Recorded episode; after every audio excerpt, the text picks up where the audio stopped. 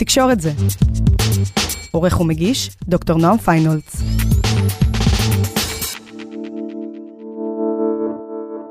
אתם על תקשורת זה, הפודקאסט של המחלקה לתקשורת כאן במכללת ספיר. בכל פרק מציצים לשולחן העבודה של אחד החוקרים והחוקרות שלנו, והיום נמצאת כאן שיר דליטס. שלום. בוקר טוב. ואת מרצה כאן כבר המון שנים, דוקטורנטית בבן גוריון, ונדמה לי שהמחקר שלך אמור לעניין כל אבא, כל אימא, וכל טלפון סלולרי, פחות או יותר, נכון? פחות או יותר. במשפט, מה את חוקרת את המשולש הזה בין ילדים, הורים והסלולרי, נכון? לגמרי, כן, נכון. והציפייה מהכותרת הזו זה לבדוק כמה זמן מסך אנחנו נותנים לילדים, ואם זה בריא או לא בריא, את עושה את ההפך המוחלט. את בודקת כמה אנחנו כהורים תקועים במסך. כמה זה מבאס? זה לא פשוט, זה שיקוף בלתי פוסק של היום-יום, של השגרה. זה מצחיק שדיברת מקודם על זה שההרצאה שלנו תתאים לכל ההורים, אבות, אמהות וילדים, אבל היא מתאימה גם לסטודנטים צעירים, זה מדהים. כל פעם שאני משוחחת על הנושא, אז יש סטודנט או סטודנט שאומרים, זה בדיוק כמו האחיין שלי, או כשאני עושה בייביסיטר על האחים הקטנים שלי, זה קורה לי ואני רואה את זה גם. זה באמת תופעה שאנחנו מאוד מאוד מודעים אליה, מאוד חשופים אליה, מאוד מדברים אותה, אבל מתקשים לקחת אותה צעד אחד קדימה. שמה? שאנחנו עם הילדים, אבל בעצם לא עם הילדים? כן, אבל בוא נלך צעד אחורה.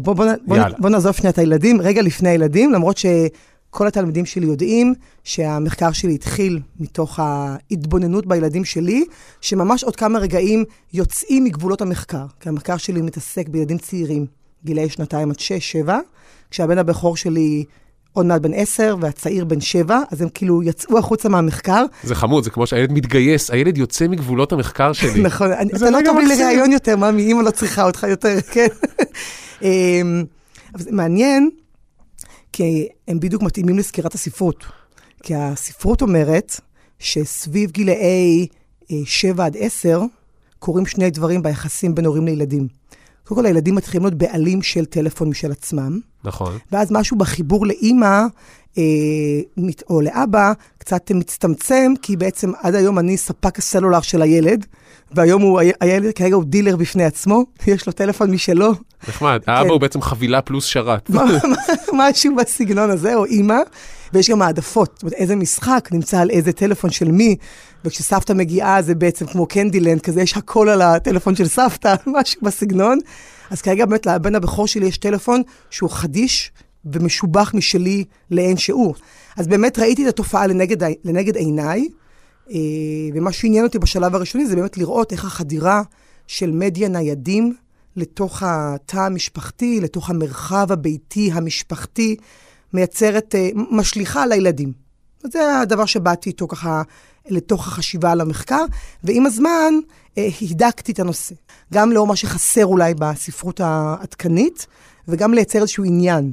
כי בבית זה מעניין, ויש משהו מאוד מאוד מעניין בזה שיש מוביליות של טכנולוגיה בתוך הבית. אתה ואני זוכרים את הדבר הזה של תרדים מהקו, את מחזיקה את הקו של הטלפון, והיה טלפון אחד עם כבל נורא נורא ארוך, כשאנחנו נכנסים איתו לחדר, אתה זוכר את זה? ברור, לנו היה אלחוטי, היינו פיינשמקר. זהו, זה שלב הבא. ואז יש את האלחוטי, ואבא שלי היה מנתק לי שיחות, כי פשוט היא מחזיקה את הקו. אז זאת אומרת, הנושא הזה של מוביליות של הטכנולוגיה בתוך הבית, הכניסה והיציאה מתוך המרחב, בתוך הבית עצמו, היא מעניינת מאוד. אבל אז אני הלכתי עוד יותר רחוק, ובאמת רציתי לראות מה קורה עם היחסים והטכנולוגיה מחוץ לבית. אז את בעצם עושה תצפיות בגני שעשועים, נכון? בעיקר. צופה בהורים. נכון. צריך להגיד, רגע, אני לא מתאפק, אמא שלך היא מיכל דליות, אני נהדרת, סופרנני, שגם היא רק צופה. היא רק צופה. אז במובן מסוים את עומדת וצופה בהורים. לא חשבתי על זה. ומה את מגלה? קודם כל הדבר הראשון שגיליתי, זה שהנוכחות של הניידים במרחב היא אדירה. זאת אומרת, אנחנו לא שמים לב לדבר הזה שמסתובב בינינו כל הזמן, אבל זה כל הזמן נמצא. ואם אתה רגע tuned in ומחפש אותו, אז הוא בכיס המכנסיים, או על העגלון, של העגלה של הילד הקטן. זאת אומרת, הטיולון משמש להרבה דברים, לרוב לא יושב בו אף ילד, יש בו תיקים, יש בו אוכל ויש בו סלולרים. ברור, אוקיי. אני חושבת שהשלב הבא זה הטענה בטיולונים, זה נראה לי הכרחי. זה נהדר, כמו דינמו, מהתנועה של הגלגל. נכון, או עם שמש. כן, הנה עוד רעיון לחטיבת היזמות. מצוין, אוקיי. אז הנוכחות שלו... אבל כל עוד זה בעגלה או בכיס זה אחלה. השאלה היא כמה זה ביד, כשאני אמור להיות עם הילד בנדנדה. אוקיי, לא יודעת אם זה אחלה. הנוכחות שלו במרחב, צריך לדעת, לא, כחוקרים, אנחנו צריכים להגיד, אוקיי, יש פה איזשהו אביזר שנמצא במרחב, והוא אומר משהו. אני עוצרת רגע את המחקר שלי, ותחשוב באמת על הרגע הזה שבו הטלפון מונח על השולחן בארוחת ערב. או יוצאים הרי עם חברים או עם חבר'ה לבילוי, כולם מתיישבים ושולפים את הסלולר ושמים אותו על השולחן.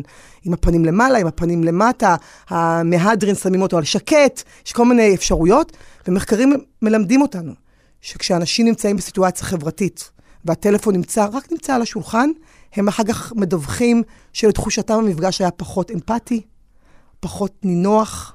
אז עצם הנוכחות של האביזר הזה במרחב יש לה משמעות. מעניין. ועכשיו בהקשר של הורים וילדים, ופה אני אשים רגע תמרור אזהרה, אני לא פסיכולוגית. אני לא מטפלת, אני לא עובדת סוציאלית, אני נכנסת לעולם הזה של ההתבוננות באינטראקציה בין הורים לילדים בזהירות רבה. ובתוך הזהירות הזו, אני עדיין מאפשרת לעצמי לקבוע מספר קביעות ביחס למה שאני רואה. כי התצפיות שלי, וזה בניגוד למיעוט המחקרים שנעשה עד היום, מיעוט ברמת בודדים. אבל גם אני מייחדת את עצמי, בכך שאני משקיעה זמן רב בתצפיות, הן ארוכות מאוד, ואני משתדלת לראות כל זוג כזה של הורה וילד. אנחנו קוראים לזה בשפה דיאדה, כן? דיאד זה זוג הורה וילד. אני מתבוננת בהם הרבה זמן מהרגע שהם הגיעו, לגן השעשועים, ועד הרגע שהם עוזבים, באיזה הלך רוח הם עוזבים, באיזה נסיבות הם עוזבים, וכמובן מה המקום של הסלולר בכל המערך הזה. כשיצאתי לתצפיות, הייתי בטוחה שאני אראה גיוונים של אינטראקציות וגיוונים של שימושים, זה לא המצב. ילדים בגן השעשועים מבסוטים, מסתובבים, משחקים, נהנים, כמעט ולא ראיתי ילדים צעירים, שמבקשים או מגיעים עם טלפון חכם, ועושים בו שימוש, זה רק ההורים. ובאמת השאיפה שלי זה לא רק למפות את התופעה ולראות אותה ואת המכשיר וכולי, אלא באמת לנסות ולברר משהו אודות הרגע הזה באינטראקציה בין הילד להורה. ובגדול יש שם מידה מסוימת של הזנחה. הזנחה בטיחותית, שזה גם עולה מהספרות. אנחנו יודעים שאנשים שהולכים סלולר ביד, ביום-יום. לא, אבל כאן תני לי רגע, את מתארת במחקר איזשהו ילדה על סולם רגע לפני נפילה. ממש ככה, והאבא יושב על... אין, זו סיטואציה, ממש. והאבא יושב על הספסל עם הטלפון ביד, כי הוא באמצע שיחה, וצועק לה, אני לא אנקוב אפילו בשמה, כרגע מסיבות אתיות, באמת, אני לא אנקוב בשמה, וצועק לה, שושנה, תרדי, שושנה, תתגלשי. זאת אומרת, הוא מבקש ממנה להתגלש, כי היא עומדת בראש הסולם, זה מאוד גבוה, ילדה בת 3 בערך. והיא פשוט מסתכלת עליו, והוא מסתכל עליה וצועק, והוא באמת חרד. הוא חרד בעודו יושב על הספסל עם הטלפון ביד. ואז היא התגלשה, ובאותו רגע הוא סיים להיות חרד, והמשיך את השיחה. עוד 15 דקות. משהו כזה, כן. במקרה הספציפי הזה, כן. אנחנו, אם נשתמש רגע במונחים של המחקר שלי, אז הוא אבא מנותק. גם אם באותו רגע ראה אותה, הוא ראה אותה עולה. זאת אומרת, בעודו מנהל את השיחה, הוא ראה אותה עולה, והוא ראה אותה משוחחת עם ילדים נוספים. הוא היה שם לחלוטין. אבל הוא ממש לא היה שם. אוקיי, זאת הזנחה בטיחותית, נכון. בוא נלך רגע למקום הרגשי יותר. אז... אני כאילו עם הילד, מנדנד אותו, אבל על הדרך בודק פייסבוק, נכון? לחלוטין. עכשיו, שואלים אותי לפעמים, אז מה ההורים עושים בה? זה ממש לא משנה. וזה ממש לא משנה אם אני רגע עונה למייל מאוד מאוד מאוד חשוב, שמכריע, לא יודעת, את יום המחר. זה לא חשוב, לילד זה לא משנה. זה לא חשוב מנקודת המבט של הילד. נכון, ואגב, אמא שלי, שוחחנו לזה לא מזמן, והיא אמרה לי, מבחינת הילד, את משחקת. בדיוק. את בעולם התוכן שלו. ולכן, זה לא אותו דבר כשאני קוראת ספר. או כשאני קוראת עיתון. כשאני יורדת לגן השעשועים עם עיתון או עם ספר, כי אני חייבת לסיים עכשיו, נגיד, לקרוא משהו, או מאמר, שאני צריכה לסיים לקרוא אותו. כי מי קורא ספרים ועיתונים כשאת קוראת רק כתבי עת אקדמיים? ואז הילד יודע מה אני עושה שם. זאת אומרת, כל עוד זה הקופסה השחורה, מבחינתו את באנגרי ברדס. זהו, בדיוק. אני עושה קנדי קראש, אני באנגרי ברדס, אולי אפילו משהו... בפורטנייט, בדיוק, בחליה הזה.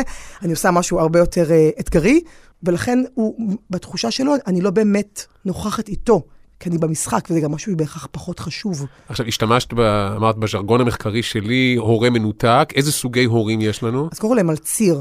ההורים הם לא שלוש קטגוריות מובחנות, הם נעים בין ניתוק מלא, שיש לו השלכות רגשיות, בטיחותיות, הוא יושב שם, אבל חוץ מלשבת שם, אפילו המבט מושפל, כן, הראש כפוף והפנים אל תוכן היד, וההורה הנוכח, שההורה הנוכח, הוא כן עסוק בדברים נוספים, ההורה הנוכח לא יושב כמו, כן, חייל ומסתכל על הילד, הוא משוחח, הוא מטפל בכמה ילדים לפעמים. אבל המוח לא נגנב לגמרי למקומות בדיוק, אחרים. בדיוק. ובאמצע בין המנותק ל... המפוצלים. שזה רובנו קצת, לא? נכון, ואנחנו במידה שונה של הצלחה נמצאים שם. אני נאלץ להגיד, אני נועם ואני אבא מפוצל, כאילו זה... אני שני ואני אמא מפוצלת. We love you, שני. We love you, נועם. כן, נכון, אבל כולנו מפוצלים כל הזמן. אנחנו נפגשנו לפני 20 דקות שנכנסתי לתחנה, לחצתי לך את היד בזמן שהייתי בשיחת טלפון. כי את לא בן אדם. ולאחר מכן אני שאלתי אותך שאלות הרות גורל על העבודה שלך. וגם אני קראתי בינתיים במייל, נכון. ועשית משהו בוואטסאפ, נכון.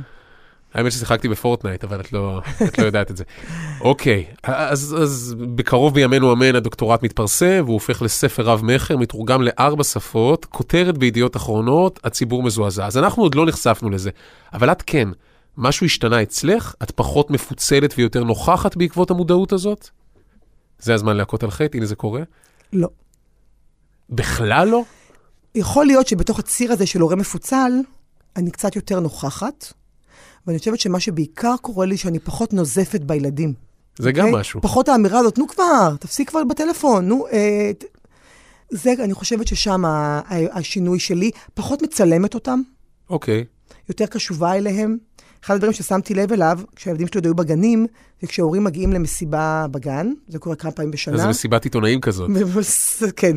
גננות עם סמכותיות רבה, זה המבוגרות יותר, מודיעות להורים שאסור להוציא טלפונים, ואפילו עושות צעד נבון ומביאות צלם. נחמד. כן, אני כבר נתקלתי, הגננת שלנו עשתה, זה היה גאוני. ואז גם ההורים נוכחים. ותחשוב רגע על הילד שיודע שמביטים בו מבעד למסך. כן. אני יוצא ממש ממורמר מהשיחה. אני רוצה להוסיף עוד אלמנט שהוא עוד יותר מעניין בהקשר הזה, עוד יותר מעניין. הרגע הזה שבו אנחנו מצלמים ומיד רואים את עצמנו, או מיד מראים לילד. אין לו את הרגע, את השלב שהוא אומר, איך הייתי? מעניין איך הייתי. שהוא חי בכמה דקות של פנטזיה. מה היה? הוא לא יודע איך הוא יצא. הוא מרגיש נהדר בהופעה שהוא עשה עכשיו בסלון, נכון, הוא מרגיש נהדר מהריקוד המגוחך הזה שהוא עשה עם משהו, אבל לא נותנים לו ליהנות מהאופוריה הרגעית, ומיד מראים לו את עצמו. הוא כל הזמן רואה את עצמו. מבחינה התפתחותית זה לא בריא. זה לא בריא. אוקיי, שאלה, אני רוצה לקחת רגע, כי סוג המחקרים שלי שונים לגמרי. אני צופה בסרטים ומנתח אותם. את צופה באנשים. רק ברמת האתיקה, כשאת יושבת במגרש משחקים כזה, בגן שעשועים, את אומרת קודם להורים, אני צופה בכם? זאת אומרת, מה הסיכום ביניכם? אני לא אומרת לאף אחד, אני פשוט נמצאת שם. בזמן שאני יושבת, אני כותבת המון, ולאחרונה גם מקליטה את עצמי בנייד. זאת אומרת, יושבת אישה ללא ילדים. סטוקרית. כן, עם טלפון ומדברת אליו נונסטופ. איפה את גרה בו? בואו נודיע לרשויות. אני עושה תצפיות בערים פה באזור, סדרות, נתיבות, קריית גת, אשקלון, ובצפון תל אביב. אני עושה בכוונה שני מוקדים גיאוגרפיים מאוד מאוד שונים. מן הסתם אין הבדל גדול. נכון, אין הבדל גדול. למרות שאני עדיין לא... זה לא מחייב אותך ברמה המחקרית, אבל באינסטינקט. נכון, אין הבדל גדול. ואת לא אומרת להורים שאת צופה בהם? כלום. אחר כך אני מתמללת הכל בשמות בדויים, והכל נשמר אצלי בתיקיות שהן גם נעולות כאלה. רק נקודה למחשבה, ברור לך שאם הייתי גבר זה לא היה קורה. זאת אומרת, אם היית גבר, מה? היה משטרה, הייתה משטרה, אנשים נלחצים. אבל יש איזה רגע שאת רואה את האבא ההוא, שביתו, היא רגע לפני או לקפוץ מהסולם, או להתגלץ, ואת באה אליו אחר כך ואומרת לו, תקשיב, ישבתי פה וראיתי אותך. מזניח את הבת שלך. מזניח את ביתך, זה קורה? לא, חס וחלילה. כי את רק צופה. כן, אז עשרות הצפיות, אף אחד לא ניגש אליי, שעות, ואני לא ניגשתי לאף אחד. הם לא ראו אותך, הם בנייד, מה לא ברור. גם נכון. נכון, נכון. תקשיבי, זה נורא מעניין. וזה נורא מתסכל, ונדמה לי, כאילו, אני בטוח יוצא מפה איזושהי תחושה של בדק בית, לא יודע מה ישתנה, אבל, כאילו, היום בערב אני אהיה יותר, חובר, וואי, זה מבאס. אני חושבת שהדבר פשוט זה לייצר קצת חוקים בתוך הבית. חוקים לעצמנו, כי יש להם חוקים לילדים, יש להם שעת מסך. אחד האחים שלי, למשל, שהוא באמת מנהל גדול ואיש עסוק, מגיע הביתה בבין 5 ל-7, הטלפון על שקט, כשהוא נמצא בבית. ברגע שהוא מגיע, הטלפון עובר לשקט, וזהו. אז מצטברות שם הודעות, ואז הוא פתאום נעלן. זה באמת שזה אפשרי. מקסים. טוב, אז אנחנו מחכים כבר לקרוא את זה. יאללה, תקתקי עבודה. במקום לשבת בגני שעשועים, שמי מול מחשב. ובואו נגמור את הדוקטורט. אמן. וזה באמת נשמע מרתק וחשוב. תודה שהזמנת אותי. תודה גדולה שאני דליות, ואתם מוזמנים כמובן להזין לפרקים נוספים שתקשור את זה. המשך יום מעולה. תקשור את זה. עורך ומגיש, דוקטור נועם פיינהולץ.